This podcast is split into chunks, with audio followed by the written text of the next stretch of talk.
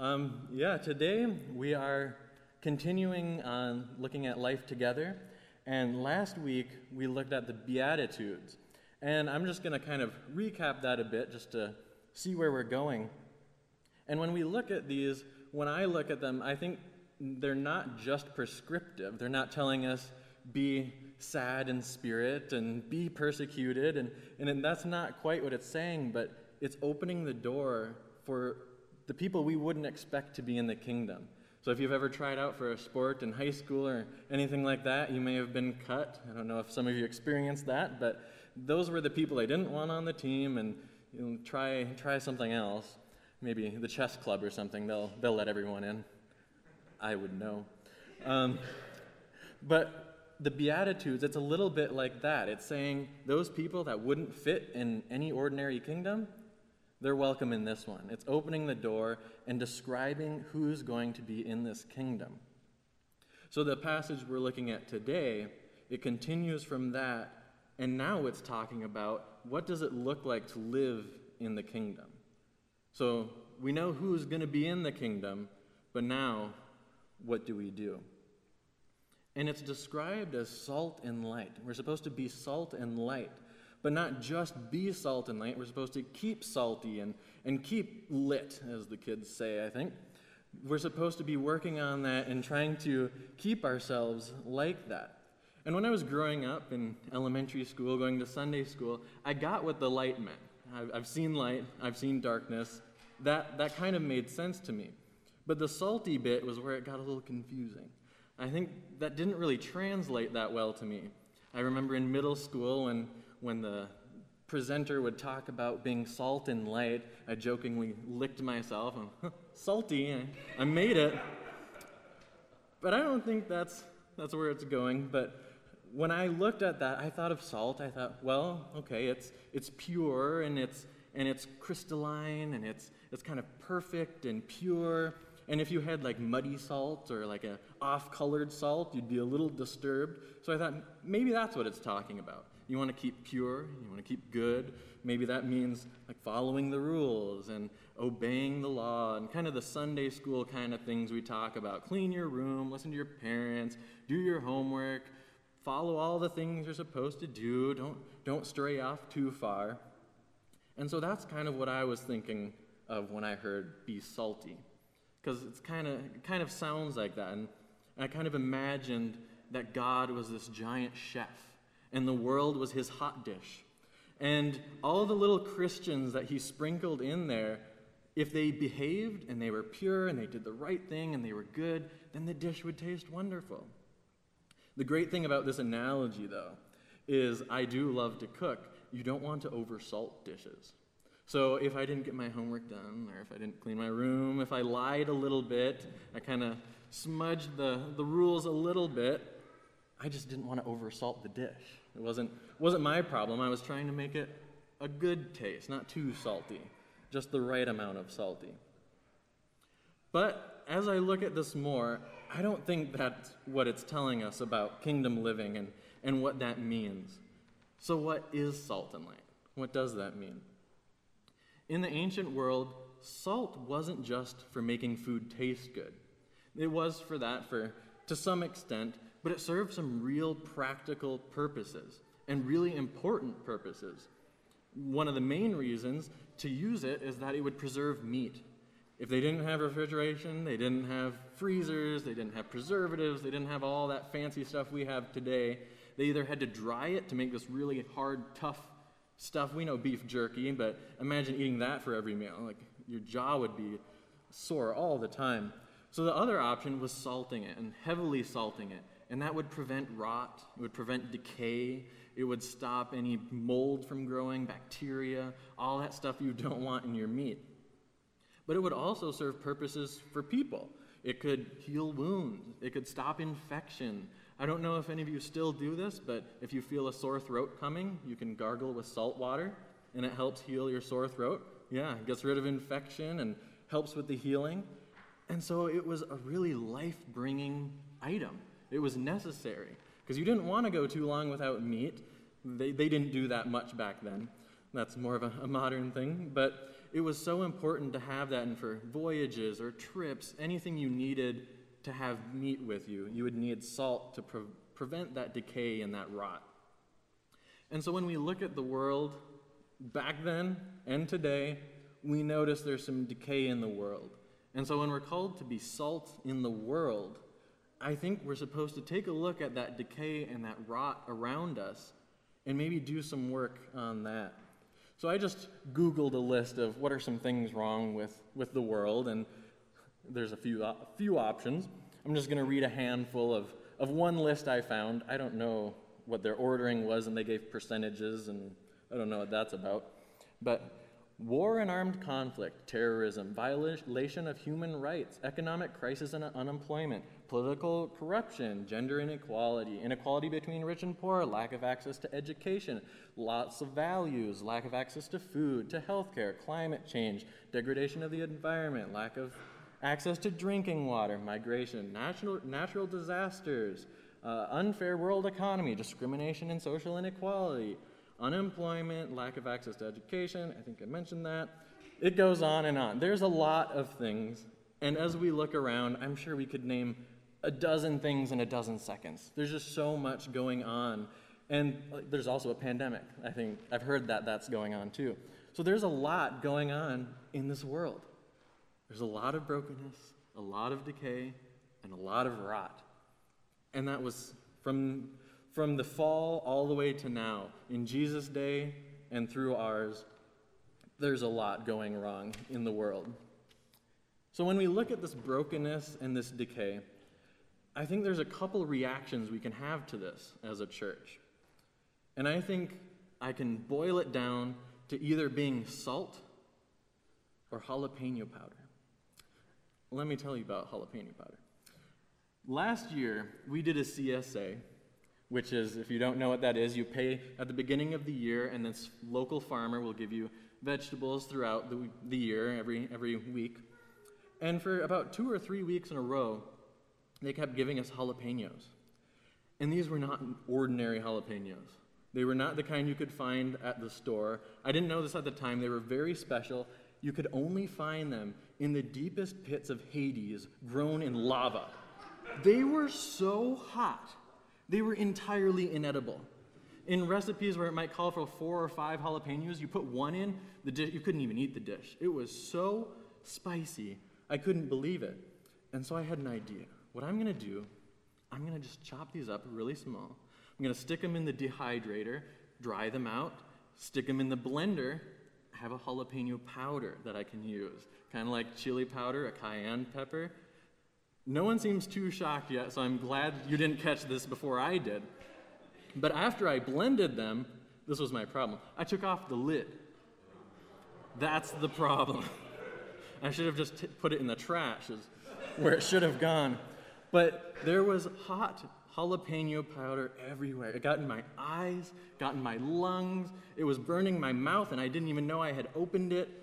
And not even that, but for several days, I would just be using a spatula for oatmeal or something and taste it, and my mouth would be on fire. Or I would just randomly taste, like, we, we made jam at the time, taste some jam, and it was on my hand somehow, and it was horrible. But I had, we, we still have it until we throw it out and then realize the jar is probably unusable too. But we have salt and jalapeno powder. Both are used for cooking, they both, I would imagine, bring flavor to a dish if you could taste afterwards, but one of them is very destructive, and it's caustic, and it's just the worst. Whereas one, it tastes good, but it's also a salve, and it's healing, and it, and it mends things, and it, and it does good in the world. And I think if we embody the spirit of that jalapeno powder, that's just copying the world. Because I think the church can look at that brokenness and that decay, and we can react a little bit like that. We can get angry at it. Like, why aren't you doing things the right way? Like, get it together. Or we can become bitter and we can just resent what's going on. Or we can, I don't know, sometimes give up and just say, it's not even worth it. Not even worth it. And I think that's what it looks like to just copy what the world does. And when we look at Scripture, we see that that's not what we're called to. There's dozens of scripture on this, but I picked James chapter 1, and it tells us a little bit about anger here. Verse 19. Know this, my beloved brothers.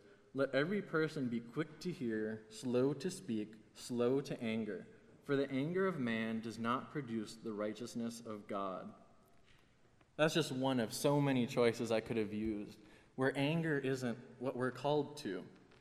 And I think that it's just natural. It makes sense that we would want to defend what's good and fight back against what's bad. And there are just so many verses lamenting what happens to our hearts when we do that and when we let that overcome us. But the problem is, it becomes even more difficult when we look back at, at uh, the scripture from last week, Matthew chapter 5. If we look at what it tells us there, we can see why it can be so difficult. Look at verse 10 to 12. Blessed are those who are persecuted for righteousness' sake, for theirs is the kingdom of heaven. Blessed are you when others revile you and persecute you and utter all kinds of evil against you falsely on my account. Rejoice and be glad, for your reward is great in heaven, for so they persecuted the prophets who were before you. When people are coming at us, even then, we're not supposed to lash out. And that can be so difficult because that's not what our instinct is. So if we're not supposed to turn to anger or resentment or bitterness, then what does salt do? What are we supposed to do? And that's where that random passage from Jeremiah 29 comes into play.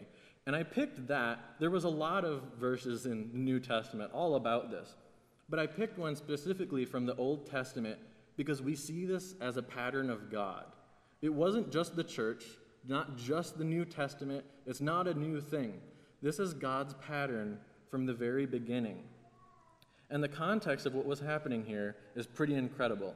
They were ripped from their houses, their family and friends might have been wiped out. They might have never seen them again. They were plucked out of their land, put in a foreign land, and they were told they were going to be there for decades. They said for decades, probably your whole life, your kids' whole life, you're going to be in this strange land, in this foreign place where they're doing all kinds of wickedness. I'll tell you the, Assyrians, Babylonian, Babylonians, and Persians, they weren't too kind and didn't have the greatest culture. But they did all this wickedness, and God still says, among all of this brokenness and this very obvious decay, I want you to plant some gardens. I want you to marry I want you to make families. And this is the hardest part. I want you to seek the welfare of the city. That's tough. If you're in a foreign land where they just wiped out your people and they kidnapped you and brought you to their city and then seek what's best for them, that's tough. And so when we look at what is salt supposed to do, we see that this is God's pattern. He puts people in broken, decayed areas. And then he says, Don't look inward. Stop focusing on, on doing right, doing all the good things, and just being perfect and pure and, and all that good stuff, but look outward. And not in anger or in vanity that you're going to get back or you're going to prove how much you're better than them, but in love. Seek, seek the best for the people around you. And that's just something the world really hasn't heard of. That's such a radical thought. And that's just not how we're wired. We want to think that we should, we should get what we deserve, or we, get, we should get vengeance, or even if we don't do it, we just kind of hope something happens to them along the way that kind of proves we're right. We just kind of have that attitude. And it's, it's instinct, it's normal. It's completely normal. And if you feel that, that's just what humans do. But we see that God is calling us to something totally different. And when we're salt in the world, it can be so simple. It can be as simple as just not commenting on social media. Very simple. Or it can be as extreme as selling everything you have and pursuing global missions and trying to seek the best for the entire world. There's so many ways that we can do this, but we do know that we're not called to be jalapeno powder. We, we at least know that. We don't want to burn it all down and just be angry and bitter or give up and throw it away. We don't want that. We know that that's not what we want. And the reason that we're capable of this is because we saw that Jesus did it first. He came into, imagine the perfectness of God, not just being Christian and following Him, but actually being God coming into this world. And then suffering through all of that just, just to bring us into His kingdom, to welcome us in and say, the meek, the lowly, the broken, all of you are welcome in. That's what brings us to this, is, is Jesus doing it before us and leading the way. And so I'm going to end with this short story of someone who did this really well, just to kind of serve as a model for us. And I think it's a very incredible story. So, a long time ago, there was this young boy, and he was the son of a pretty well known family. But one day, he was captured by pirates, and he was taken far from his land, and he was enslaved. He was forced to work in slavery in the fields and doing all this stuff for the other people. And during that time, he was doing some thinking and some crying out at whatever God would hear him. And one day, God responded. And he found God in the midst of that slavery. But one day, God said, I'm going to have you flee. You're going to go to this port and you're going to go home. And so he did. But the port was 200 miles away. And so he was running and hiding and trying not to get caught because who knows what would happen if he got caught running away. And he made it to this port, exhausted, and he begged a captain and finally found someone who would bring him home. And when they made it home, they didn't know where they were. They got lost. And for 28 days, they looked around trying to find where they were going, eating off of the land, whatever they could find, trying to survive. But finally, the boy, who was now a man, made it home. Over six years he was gone, but he was finally home. And after a few years being home and, and learning and getting educated, he decided, I'm going to go back to those people who took me. I'm going to head back there and I'm going to visit, pay them a visit. But much to everyone's surprise, he wanted to do it as a missionary. And so he went back to these people and he found the people that kidnapped him. And after a lot of work and many years, they eventually came to know God. And eventually, the entire nation came to know God. And instead of going back and seeking vengeance or being bitter, and, and the, the stuff he went through was incredible, but instead of seeking all the things we would normally want to, because he found God and experienced how wonderful it was, he wanted them to experience that. And so now, instead of getting even and getting that temporary satisfaction, he would end up celebrating in heaven with his captors. It's an incredible story. And if you haven't figured out who I'm talking about yet, I'll just wish you a happy St. Patrick's Day. And would you join me in, in prayer? Lord, we thank you for, for your word and, and the example that you set. We couldn't do, do what you want from what you want of us without looking to you and your guidance and your power and your strength. And we just thank you for for being the first one to show us what it means to be salt and light. And we just thank you for the opportunity to look outward with love and bring that same salt and light to the rest of the world and the people around us. In your name we pray. Amen.